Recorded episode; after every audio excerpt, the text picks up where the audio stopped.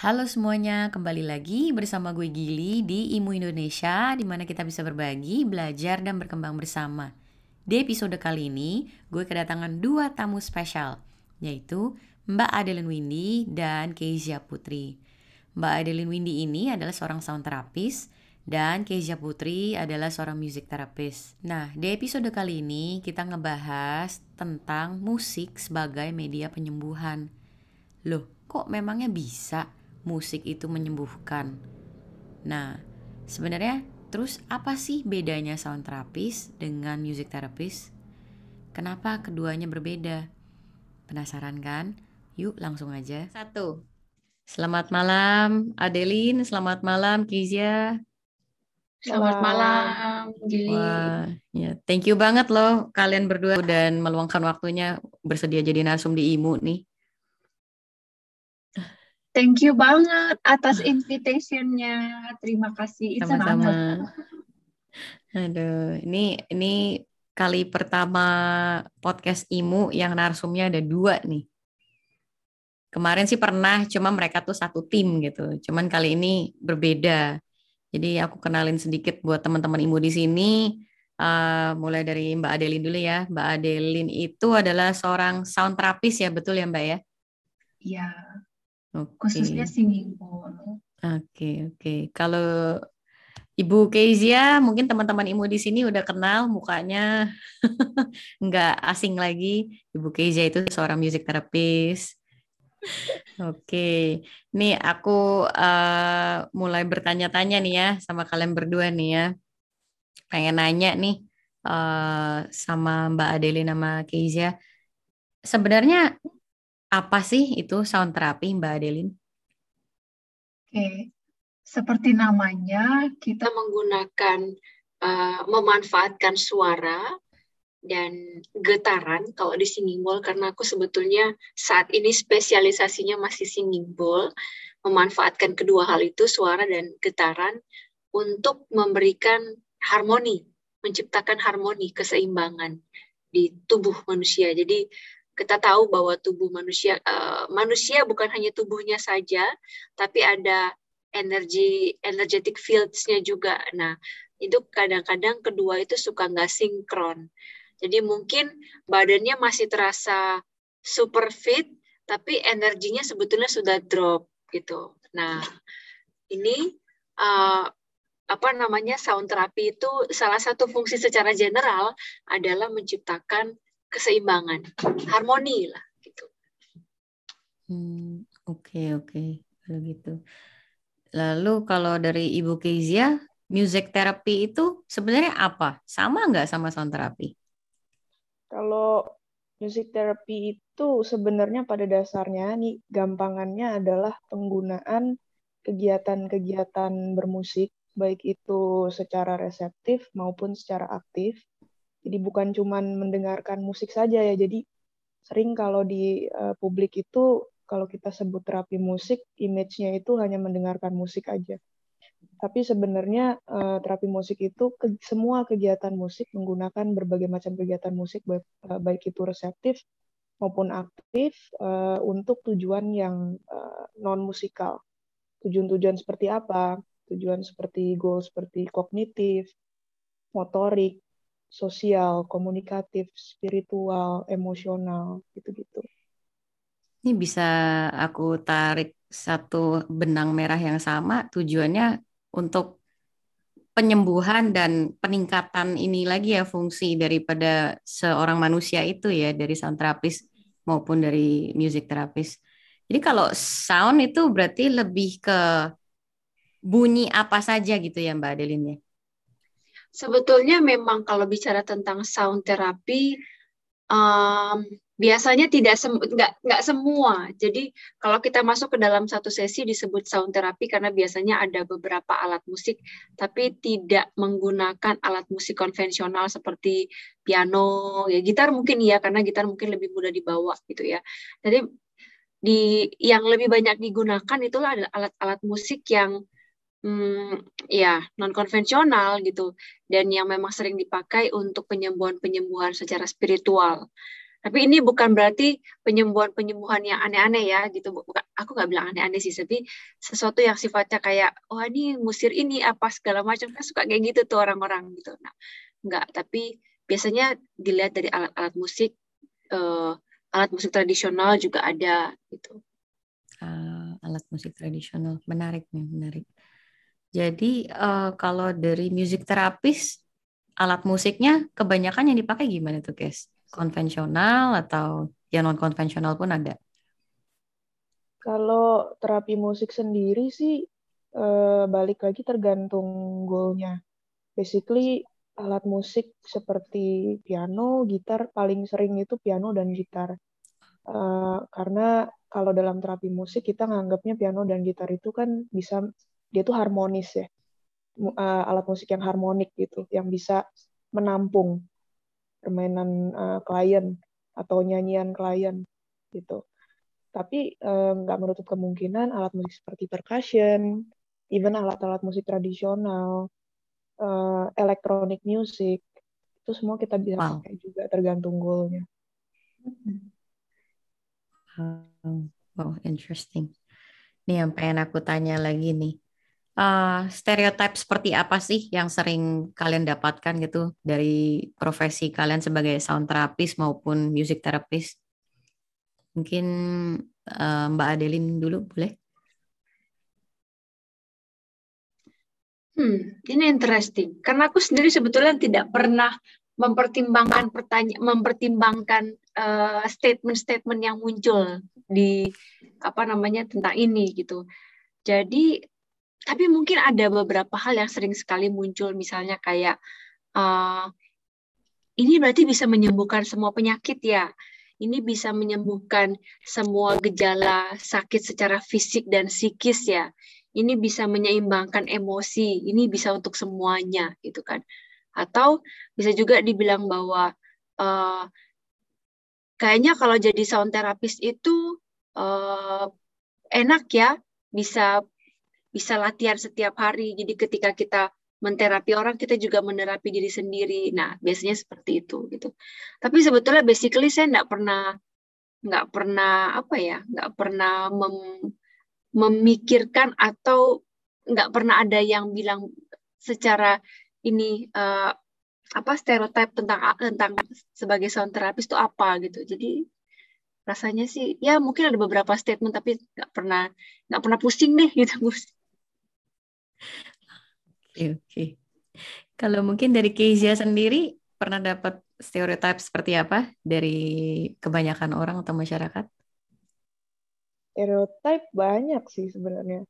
Kalau mau disebutin gitu, mau diliatin satu-satu. Uh, Boleh dari, sharing sama teman-teman di sini? Dari mulai apa namanya, uh, gini kalau ngomong terapi musik tuh sering dikait-kaitkan dengan uh, musik klasik ya karena kan hmm. banyak berita yang beredar apa uh, apa namanya penelitian yang beredar gitu tentang Mozart effect gitu hmm. hmm. klasik musik eh, uh, musik klasik gitu terus uh, apalagi itu tadi yang sempat uh, aku sebutin juga kalau ngomong terapi musik itu lebih ke uh, mendengarkan musik saja, kemudian masalah kamu akan selesai. um, mendengarkan lagu-lagu yang pasti menenangkan, slow, uh, terus mellow, terus temponya lambat. Lagu-lagu untuk tidur, lagu-lagu untuk apa ya, untuk menghilangkan anxiety.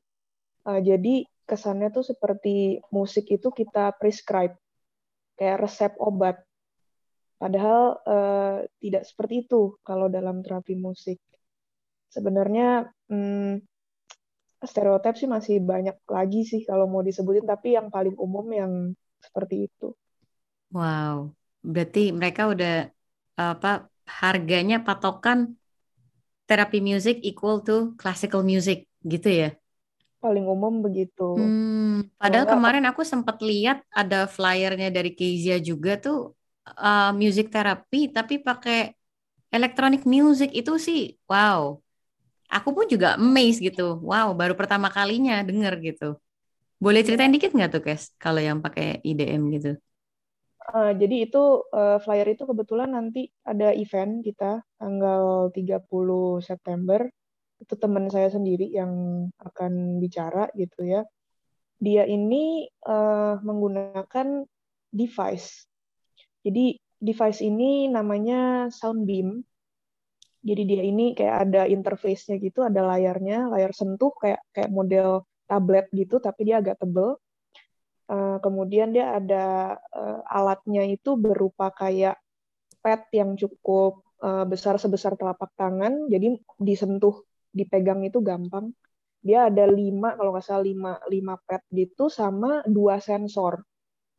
Nah ini uh, teman saya kebetulan pakai ini untuk uh, melakukan kegiatan terapi musik dengan mereka yang punya disabilitas fisik yang memang uh, bound to wheelchair gitu.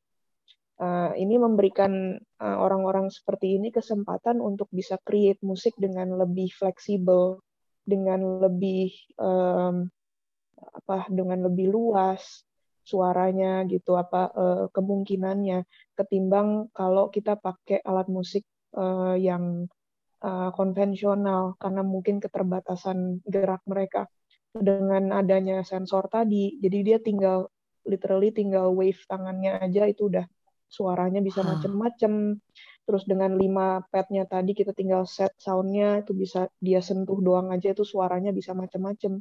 Jadi dia bisa create musik sesuai dengan apa uh, uh, imajinasinya dia seluas itu gitu Nah, itu hmm. salah satu penggunaan uh, electronic music dalam terapi musik. Uh, ada lagi penggunaan um, electronic music tuh device-nya mirip, tapi dia pakai sensor, pakai video cam. Jadi hmm. uh, dia pakai layar layar besar gitu, ada video cam-nya. Nanti uh, di layarnya itu ada tampang kita gitu ya, kayak kita video cam biasa gitu di sekitar kita ada kayak bentuk-bentuk lingkaran, uh, square gitu, triangle. Nah, yang perlu dilakukan cuma tinggal wave aja menyentuh eh, bentuk-bentuk uh, itu nanti tercipta musik. Atau bahkan ada yang cuma menggunakan kedipan mata. Gitu. Itu elektro wow. elektronik musik kalau di luar sana udah um, well belum mungkin penelitiannya belum sebanyak kalau yang alat-alat konvensional tapi udah mulai menjamur. Wow, itu pengembangan dari elektroakustik juga ya berarti ya? Iya. Yeah. Wow, wow, that's so cool. Oke, okay, oke. Okay. Uh, eh, kalau gitu aku juga pengen nanya nih, Mbak Adeline, uh, kira-kira apa sih yang jadi kualifikasi untuk seseorang bisa menjadi sound therapist? Oke, okay. uh, setidaknya ada dua. Yang pertama, dia sendiri menguasai si alat musik yang kalau aku sendiri singing bowl. Yang kedua adalah menguasai energetic uh, fields-nya. Karena kita nggak cuma mainkan uh, alat musiknya saja, tapi kita juga membaca dan menyembuhkan atau menghealing, membantu harmonisasi si energi tersebut. Karena kalau alat musik dimainkan, sebetulnya siapa pun bisa memainkan itu asal dia belajar. Tapi ketika kita bilang tentang sound therapy, maka kita bergerak ke arah yang berbeda di sini.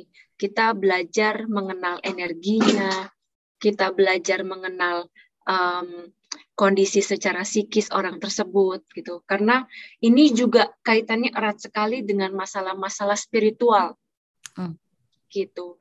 Jadi uh, itu setidaknya dua hal. Yang pertama dia menguasai si alatnya, jadi orang tersebut uh, pasiennya lah ya itu itu ketika datang dia merasa nyaman, nggak dengar suaranya seperti noise pollution gitu. Nah artinya si terapis harus tahu nih bagaimana memainkan si alatnya. Yang kedua adalah menguasai energinya gitu. Ini pertanyaan apa? Jadi pengen nanya lagi. Energetic fields boleh dielaborate sama teman-teman di sini Mbak Adeline. Uh, apakah itu kayak pelajaran mengenai frekuensi dan cakra-cakra tertentu gitu? Ada hubungannya ke sana kah? Salah satunya itu. Jadi kita sebetulnya ada setiap manusia ini kan terdiri dari beberapa aspek. Aspek energi, ya. Kita bisa tahu orang itu sakit, mungkin fisiknya terasa uh, bagus gitu ya, kuat, strong. Tapi ketika kita bicara dengan dia, kita bisa ngerasakan, oh dia lagi sakit, tanpa dia cerita bahwa dia lagi sakit. Misalnya seperti itu.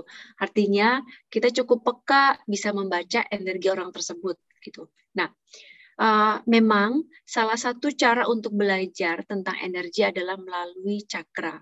Karena cakra sendiri yang setidaknya ada tujuh, ini juga punya kaitan erat dengan tujuh musical note. Walaupun memang bicara tentang kaitannya cakra dengan musical note ini bisa berbeda-beda. Jadi kalau uh, secara Vedic system ya India Himalayan sana mereka pakainya ini gitu. Tapi ketika pindah tempat daerah Tibet, di China atau mungkin di Korea itu musical note-nya sudah berbeda-beda lagi untuk setiap cakra. Tapi yes, uh, bisa dimulai belajarnya dari sana. Uh, itu kayak ada uh, course-nya gitu ya Mbak Adeline ya? Ya, jadi mungkin ini terpisah dari belajar si sound terapi itu sendiri. Jadi sebagai seorang sound terapis, kita nggak hanya bisa belajar menggunakan alat tersebut, tapi kita juga belajar hal-hal lain yang nanti ada benang merahnya dan bisa dikombinasikan saat kita bikin sesi. Ah, wah ini menarik nih. Nih Mbak Adeline dari online begini bisa ngeliat nih, bisa merasakan nih. Gak sulit kalau dari online. Um, aku personally melihat juga dari fisik ya.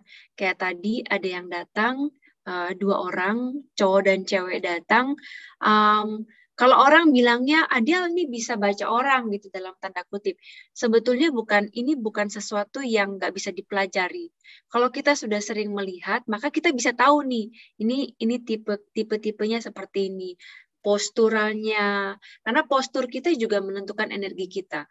Orang-orang yang cenderung bungkuk itu biasanya punya sadness yang cukup kuat atau merasa hidupnya kok berat banget gitu ya. Nah, orang-orang yang uh, berdiri dengan tegak itu kepercayaan dirinya juga kuat. Itu akan berdampak pada energinya mereka gitu.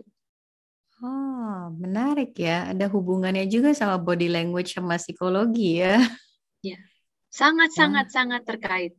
Karena sebetulnya hmm. fisik kita selama kita ada di dunia, fisik adalah channel kita untuk mengerti psikis kita. Wow. Interesting. Wow, wow. Belajar banyak nih aku nih malam ini. Kalau dari Ibu Kezia, apa sih yang jadi kualifikasi buat jadi seorang music therapist, Bu? Hmm, aku dipanggil Ibu terus nih malam ini.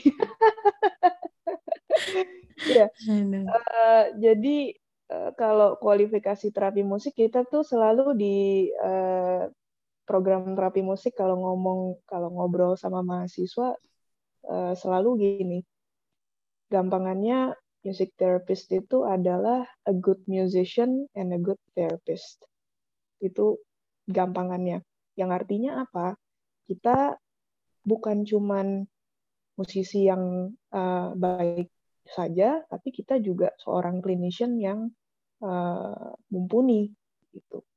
Yang artinya kita kan kalau terapis musik itu sebenarnya kalau by federation dunia apa federasi dunianya itu standarnya mereka harusnya ada pelatihan khusus yang minimal tuh di program S1 tuh hmm. universitas.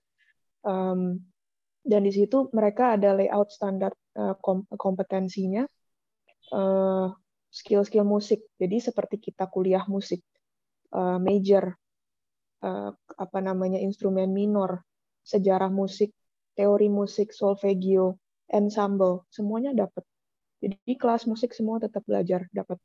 Tapi di satu sisi kita juga belajar hal klinisnya. Nah ini kalau tadi ingat uh, definisi yang aku sampaikan di depan, kalau terapi musik itu basically menggunakan kegiatan musik untuk uh, kebutuhan seperti kognitif, fisik, sosial, itu kan berarti spektrumnya luas. Nah, uh, di hal klinis ini, sisi klinis ini kita belajar psikologi iya. Jadi kalau setidaknya kalau di universitas aku ini di UPH ini eh, anak-anak belajar psikologi abnormal, perkembangan umum, sama psikologi konseling. Tapi juga mereka belajar anatomi dan fisiologi juga.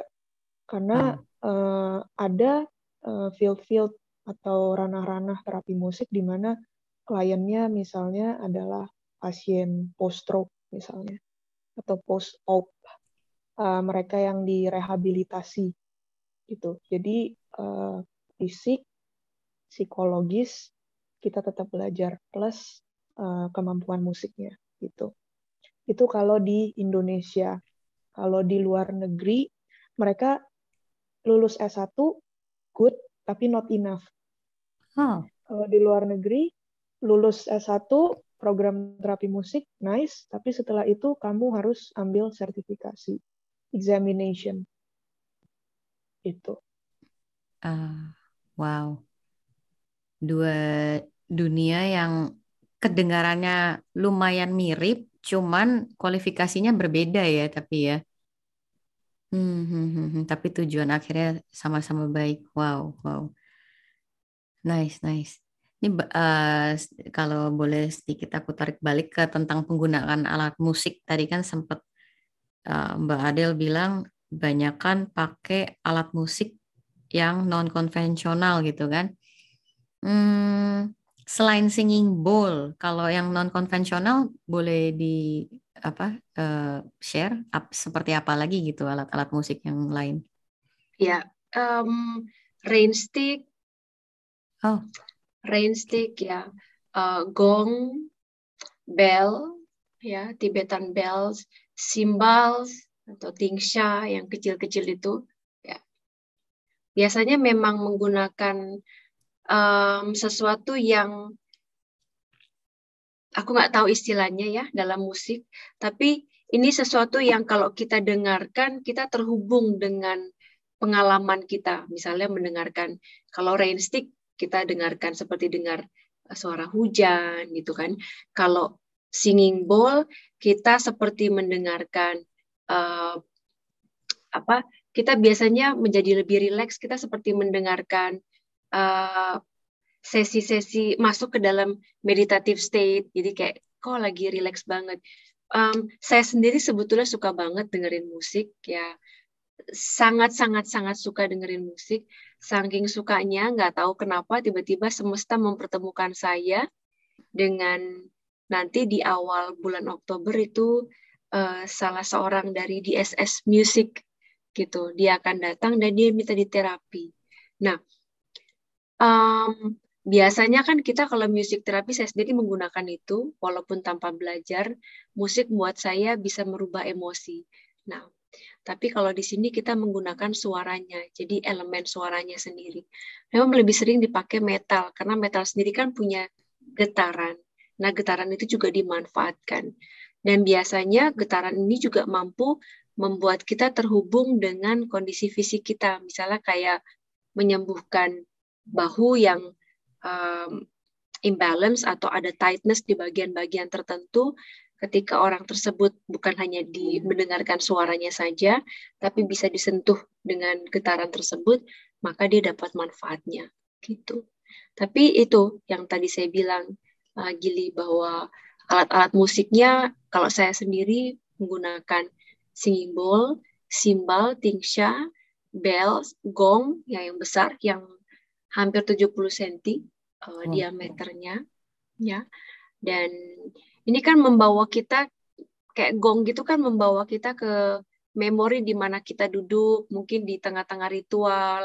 Ya, biasanya kan kita walaupun kacau di luar, kita masuk ke dalam situ, ke dalam tempat tersebut, kita dengan mudahnya bisa centering begitu mendengarkan gong tersebut.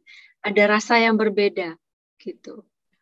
Seperti itu. Eh, yang bisa aku tarik garisnya berarti kalau sound terapi ini lebih banyak menggunakan alat-alat instrumen yang perkasif ya? Ya, yang perkasif ya. Hmm, hmm, hmm, hmm. Dan lebih banyak ngegunain uh, kayak konsekuensi dari bunyinya itu instead of the music itself. Ya. Benar nggak Mbak Adelin? Iya, betul betul. Aku hmm. belajar banyak tuh hari ini. Konsekuensi dari bunyinya, ya. Hmm. Ah, to know. Kalau Ibu Kezia gimana nih Bu?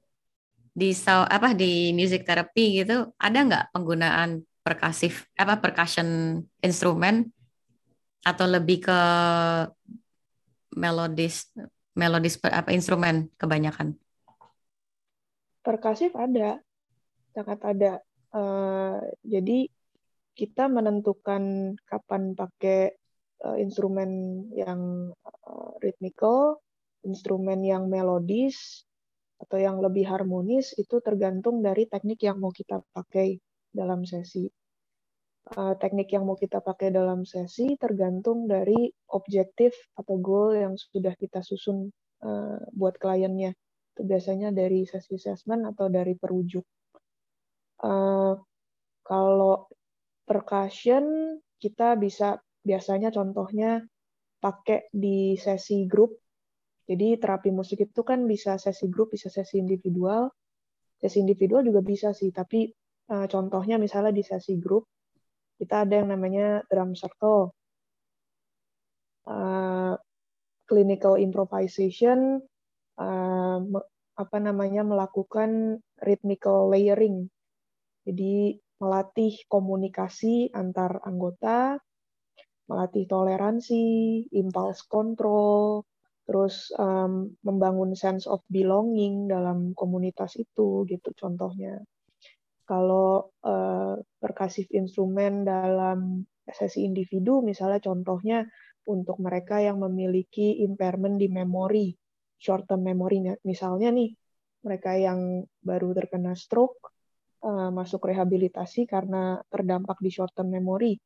Uh, kita latih kemampuan memorinya kita asah lagi di uh, sesi-sesi rehabilitasi uh, dengan menggunakan misalnya perkasif instrumen ini menghafal pola ritme. Mulai dari yang gampang yang mudah ditambahin kesulitannya gitu menghafal sampai nanti misalnya lama-lama kita bisa taking turn antara terapis dan kliennya. Terus uh, terus juga melodik juga bisa pakai instrumen melodik kalau seperti itu. Kalau instrumen harmonis yang lebih uh, bisa tadi saya bilang mengkonten ya piano, uh, gitar gitu. Itu lebih digunakan kalau kita melakukan clinical improvisation sama klien.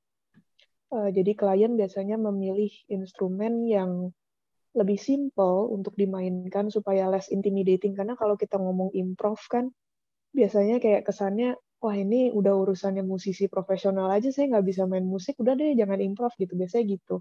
Jadi kita sodorin instrumen yang lebih uh, bisa dihandle lebih mudah untuk dimainkan klien lebih mudah kontrol dia pilih instrumen seperti misalnya djembe marimba uh, dan lain sebagainya gitu. Nah kita di piano atau di gitar untuk menampung uh, apa permainannya dia jadi nah, itu bentuknya sebenarnya kalau kita bisa bilang lebih mirip kayak berdialog secara musikal kalau di clinical improv. Nah itu contoh penggunaan instrumen harmonis yang lebih melodis gitu atau yang perkasif. Nice, nice. Ini kalau boleh tahu, Kes, jadi uh, kriteria seperti apa? Apa maksudnya kayak klien-klien yang berkriteria seperti apa yang memerlukan atau boleh melakukan music therapy ini? Mm -mm. Uh, ada istilah dulu uh, kemarin tuh rekan saya bilang literally from womb to tomb dari uh, bayi atau istilahnya sebelum bayi saat uh, masih dalam kandungan gitu ya untuk ibu hamil sampai literally orang-orang yang di masa akhir hidupnya. Kebetulan aku sendiri hmm, waktu masih di Kanada banyak praktek uh, pernah praktek di satu institusi yang itu departemen memang namanya departemen end of life care palliative end of life care. Jadi itu kan orang-orang yang memang uh, prognosisnya itu uh, nggak ada obat lagi istilahnya yang bisa memutar keadaan gitu. Jadi obat-obatannya itu berfokus pada mengurangi anxiety, mengurangi rasa sakit, meningkatkan kenyamanannya dia gitu. Nah itu jadi literally kalau klien itu dari uh, usia muda sampai usia tua atau orang-orang yang misalnya udah di akhir hidupnya itu bisa uh, kemungkinannya luas banget sebenarnya. Hmm, berarti apa bisa dikategoriin kayak gini? Eh, orang-orang uh, yang mungkin punya penyakit atau nggak berpenyakit atau gimana tuh guys? Kalau untuk mereka yang nggak ada concern secara fisikal atau mental health concern, biasanya kita lebih ngomongnya itu ada istilahnya tuh musicking. Ah, musicking. Okay. Jadi music tabaing kan, musicking for for your well-being gitu. Istilahnya ya kita bermain musik untuk uh, ini aja, recreational purpose aja. Ah. Untuk stress relief, untuk menjaga uh, well-being, menjaga mental health kita, itu bisa dilakukan secara mandiri gitu. Hmm. Tapi kalau untuk mereka yang uh, punya concern itu baru biasanya ada ada rujukannya kita tuh kalau misalnya terapis musik sebenarnya di di suatu institusi itu kerja secara interdepartmental. Jadi kalau mis kayak misalnya nih waktu dulu aku kerja di institusi kejiwaan. Itu kita tim isinya psikolog, psikiater, uh, ada dokter umum juga, uh, ada terapis-terapis lain seperti fisioterapi, dari speech therapy, occupational therapy gitu. Ada agriculture therapy juga. Oh ya. Gitu. Jadi mm -mm, itu juga waktu aku di sana baru dengar tuh yang itu. Tapi keren banget sih. Nah, itu kita kerja bareng biasanya kita kita yang terapis-terapis kayak musik terapis, uh, agriculture terapis, art terapis, occupational therapist, itu kita dapat rujukan dari dokter atau dari psikolog. Nah, itu biasanya mereka udah specify, oke okay ya, dari psikolog kerjain bagian ininya. Nanti dari music therapist kerjain bagian ininya. Misalnya dari psikolog ngerjain bagian coping strategy dia. Untuk terapis musik bagian emotional expression gitu. Jadi uh, biasanya kalau klien-klien ada kebutuhan itu uh, jelas dia uh, objektifnya apa. Hmm, nice, nice. Kalau Mbak Delin sendiri gimana Mbak? Klien-klien seperti apa nih yang seeking for your help gitu? Um, beda-beda ya dari yang punya masalah di muscle skeletal. Jadi kayak misalnya ada ketidakseimbangan di otot tubuhnya itu atau di tubuhnya secara fisik. Lalu dari yang punya masalah um, secara psikis jadi mungkin ada trauma-trauma tertentu itu. Atau bisa juga yang uh, mungkin hanya untuk mencari sesi-sesi meditatif gitu itu juga ada itu tapi ada juga yang secara spesifik misalnya punya penyakit tertentu. Misalnya seperti autoimun gitu. Atau um, beberapa waktu lalu sempat ada yang punya um, aku lupa nama sebutannya apa tapi dia punya kelainan di pembuluh darah gitu. Oh. ya jadi beberapa kali bagian-bagian tubuh tertentu itu membengkak gitu dan itu cukup lama Nah, ketika dia dimainkan singing ball, kan bergerak ke parasimpatis ya, jadi dia lebih rileks sehingga sehingga proses penyembuhan dia secara fisik juga jadi lebih cepat gitu. Nah, itu dia. Tapi anak-anak juga ada. Aku sendiri membiarkan anak-anak untuk bermain singing ball atau alat-alat musik yang ada di rumah itu. Karena ini sebagai bentuk bagian uh, latihan meditasi buat mereka gitu. Hmm. Ketika dibunyikan bowlnya, mereka bisa mendengarkan suara yang panjang. Setelah selesai bunyikan lagi gitu. Wow. Wow. Berarti bisa ngelatih fokusnya juga ya buat anak-anak ya? Iya, untuk hmm. melatih fokus juga bisa. Hmm. Oke, oke, oke. Nih, Mbak Adeline, biasanya progres seperti apa sih yang bisa didapat dari seorang klien dari sebuah sesi gitu? Kalau secara um, energi, balik-balik lagi, biasanya mereka akan jadi lebih stabil setelah sesi, gitu. Uh, kalau mau ditarik lebih dalam lagi, lebih jauh lagi, biasanya mereka akan ter hubung, mereka akan punya clarity, kejernihan dalam memetakan masalah-masalahnya. Jadi biasanya yang datang ke saya itu udah bingung. Saya pokoknya nggak enak badan deh, perutnya nggak enak gitu. Lalu uh, mereka sendiri nggak tahu sebetulnya apa-apa-apa saja yang terjadi. Uh, mereka punya diagnosa mungkin dari dokter atau dari para terapis lain gitu kan. Tapi mereka tidak tahu bahwa sebetulnya kita ini adalah kumpulan-kumpulan aktivitas kan, kumpulan-kumpulan dan ini sekarang kita sedang menuai apa yang telah kita lakukan gitu. Nah, nah dari sana mereka biasanya setelah oh iya ya, jadi mereka bisa punya peta-peta sendiri. Nah, data ini inilah yang nantinya diolah untuk setidaknya bisa ngeri program rutinitas mereka ke depannya supaya walaupun tanpa sound healing mereka bisa menyembuhkan atau mereka bisa memperbaiki kualitas hidup. Itu kalau dari sisi energi. Kalau dari termasuk fisik ya, kalau dari sisi fisik biasanya mereka akan jauh lebih rileks. Jadi ada muscle relaxations yang mungkin tadinya ada tightness, ada tegang gitu kan. Mungkin beberapa uh, joint atau sendi di tubuh mereka mungkin terasa lebih uh, kaku gitu. Setelah selesai sesi mereka akan jauh lebih fresh, jadi lebih rileks gitu. Dan secara general mereka merasa uh, ada harmoni, jadi lebih tenang, lebih rileks.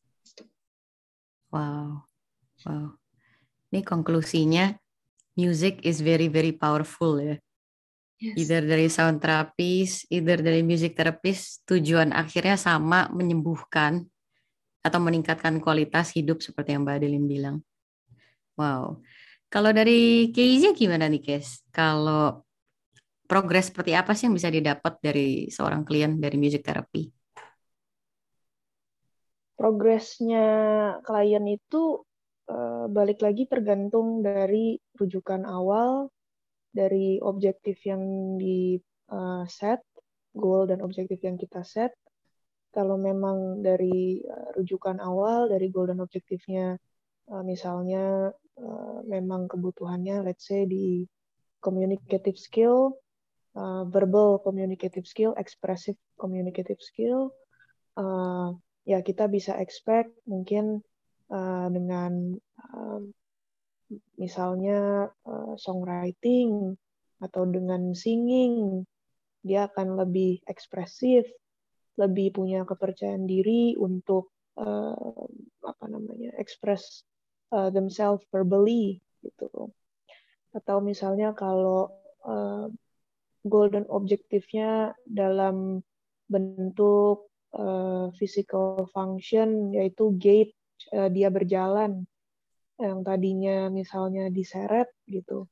Uh, ini kita latih gate-nya jadi kalau orang berjalan itu kan sebenarnya ada ritmenya. Ada polanya kakinya. Mana dulu tumit dulu baru napak, terus jinjit, angkat gitu kan. Nah itu kita bisa expect ada perkembangan, dia bisa lebih um, kita menggunakan konsep namanya rhythmical entrainment, di mana kalau kita misalnya pianis nih ya, sama pianis, kita kan latihan pakai metronom. Nah, untuk metronom itu tujuannya apa? Untuk kita mainnya uh, temponya balance kan. Nah, itu konsepnya sama dengan kalau misalnya kita latihan uh, pasien latihan untuk yang uh, rehabilitasi stroke yang uh, untuk gait. Nah, itu rhythmical entrainment kita pakai pertamanya metronom. Kita pasangin dulu metronomnya kita samain dengan beat natural si kliennya. Terus baru kita pelan-pelan kita ubah metronomnya ke pace normal orang berjalan. Terus kita masukin lagu dengan tempo yang serupa. Jadi ada unsur ya kasarannya tuh ke orang latihan orang terapi ada unsur funnya gitu karena ada musiknya gitu kan. Nah itu bisa kita expect hasil dia bisa lama-lama lepas dari metronomnya lepas dari musiknya dia berjalan uh, dengan gate yang benar dengan lebih normal uh, secara mandiri gitu misalnya. Atau tergantung uh, prognosisnya ya. Kadang ada yang memang uh, mungkin fungsinya udah terlalu menurun jadi kita nggak bisa terlalu expect sampai gimana gitu atau kalau misalnya misalnya mereka yang datang dengan uh, anxiety. Uh, secara clear mereka katakan pengen belajar bagaimana coping, coping strategi gitu. Nah, yang tadinya mungkin uh, nggak tahu gitu gimana caranya coping dengan musik kalau dia lagi panik atau lagi anxious atau lagi depressed gitu. Kita kasih uh, kita ajarin beberapa coping strategi dengan kegiatan musik baik itu dari uh, kegiatan reseptif atau aktif. Nah dia bisa uh, expect kita bisa expect mereka bisa apa namanya praktekin sendiri di rumah saat mereka butuh coping strategi itu. Jadi macam-macam tergantung Ini dari menarik nih coping strategi dengan uh, aktivitas musik yang reseptif itu maksudnya dengerin musik dari uh, genre yang berbeda atau beat yang berbeda gitu untuk gimana tuh guys? Uh, teknik reseptif dalam terapi musik itu macam-macam. Jadi mendengarkan musik pun itu bentuknya juga macam-macam. Ada yang memang kita mendengarkan musik uh, dalam bentuk uh, lyrical discussion. Jadi kita ah. fokusnya pada liriknya, kita mendengarkan liriknya, kita lihat liriknya. Ada yang mendengarkan lebih ke kita pakai musik yang instrumental, karena mungkin memang kita mencari yang misalnya orkestrasinya minimal supaya nggak terlalu apa sih bahasanya riuh gitu untuk orang yang punya uh, anxiety mungkin atau orang yang udah overthinking gitu dikasih lagi yang riuh orkestrasinya nanti tambah penuh gitu otaknya. Hmm. Jadi uh, apa uh, penggunaan reseptif uh, activity dalam uh, terapi musik itu macam-macam. Ada yang mengambil konsep mindfulness. Jadi aimnya itu untuk being mindful. Ada yang kita combine dengan uh, apa other art form juga seperti music and imagery gitu. Ah. Menarik ya begitu luas banget ya yang masih bisa digali ya. Iya. Wow, kalau bisa digali nih bisa sesinya sampai berapa jam ini kita podcastnya. Oke. Uh, Mbak Adeline, Ibu Kezia, kita sudah di penghujung acara nih. Ada satu pertanyaan yang terakhir nih. Nih mungkin buat Mbak Adeline dulu. Apa nih Mbak Adeline kira-kira harapan ke depannya menjadi seorang sound therapist? Um, saya sebetulnya berharap bagi para mereka yang datang ya untuk ke menerapi dirinya adalah bahwa kita semua punya kesempatan untuk menjadi healer atau penyembuh bagi diri sendiri itu dan biasanya ketika kita mulai belajar bukan hanya sebagai sound therapist misalnya mereka datang untuk diterapi, ini seperti sebuah pintu yang dibuka bagi mereka masuk untuk memulai perjalanan penyembuhan gitu. Proses penyembuhan sendiri bukan bergantung dari si terapis, tapi dari mereka ya. Dan saya berharap bukan hanya pada kami para terapis, tapi pada mereka supaya mereka mau terus tekun tekun menjalani penyembuhan ini sampai akhirnya tadi itu terciptalah sebuah keseimbangan. Itu. Nice. Kalau Ibu Kezia, apa nih Bu harapannya ke depannya sebagai seorang music therapist? Uh, sebenarnya klasik banget sih kalau jadi seorang terapis musik harapannya ya pastinya makin banyak uh, orang yang makin tahu uh, sisi lain dari dunia musik gitu jadi masih terlalu banyak orang-orang di sini yang kalau kita sebut musik itu uh, mikirnya pasti langsung uh, it's it's just a form of entertainment it's just a hmm. form of performance padahal sebenarnya kalau kita lihat musik itu um, dalam kehidupan kita sehari-hari itu perannya jauh lebih besar daripada yang kita kira. Jauh lebih besar daripada yang kita kira. Kalau kita mau open minded ya. Uh, jadi uh, moga-moga makin banyak orang yang makin sering dengar tentang sisi lain dari musik ini. Uh, dan saya juga uh, suka tadi yang Mbak Adeline bilang bahwa uh, dalam terapi, ya memang ada terjadi uh, interaksi dua arah antara terapis dan klien. Tapi juga uh, yang saya juga selalu bilang sama mahasiswa, kalau misalnya dari kliennya sendiri belum siap untuk uh, do the work, ya kita juga jadi terapis nggak bisa nggak bisa ngapa-ngapain gitu. Ya kan? Hmm. jadi hmm. Uh, terapi itu bukan kita yang mempengaruhi klien atau pasien tapi sebenarnya pasien itu punya resource diri yang luar biasa. Klien tuh punya resource diri yang luar biasa. Tinggal kita itu tugasnya terapis itu cuman jalan di sebelah dia kok. Dampingin aja nice wow Kezia, Mbak Adeline, thank you so much buat waktunya dan sharingannya malam ini. Thank you banget udah hadir di sini. Ini kalau teman-teman Imu Indonesia di sini bakal nanya gitu, Gil, mau dong misalnya konsult sama uh, Mbak Adeline tentang sound terapi ini, bisa hubungin Mbak Adeline di mana nih? Aku bisa dihubungi di Instagram Adeline Windy. Satunya lagi di Singing Bowl Indonesia. So, ya bisa salah satunya. Oke, boleh di apa ya private message ya berarti ya Mbak Adeline? Iya, boleh silakan. Oke, oke. Kalau Kezia nih, mesti ke mana nih nyarinya? Uh, nyarinya sama ke Instagram juga boleh. Uh, Instagramnya at kes kez underscore k underscore ptr atau ketik aja Kezia Putri gitu.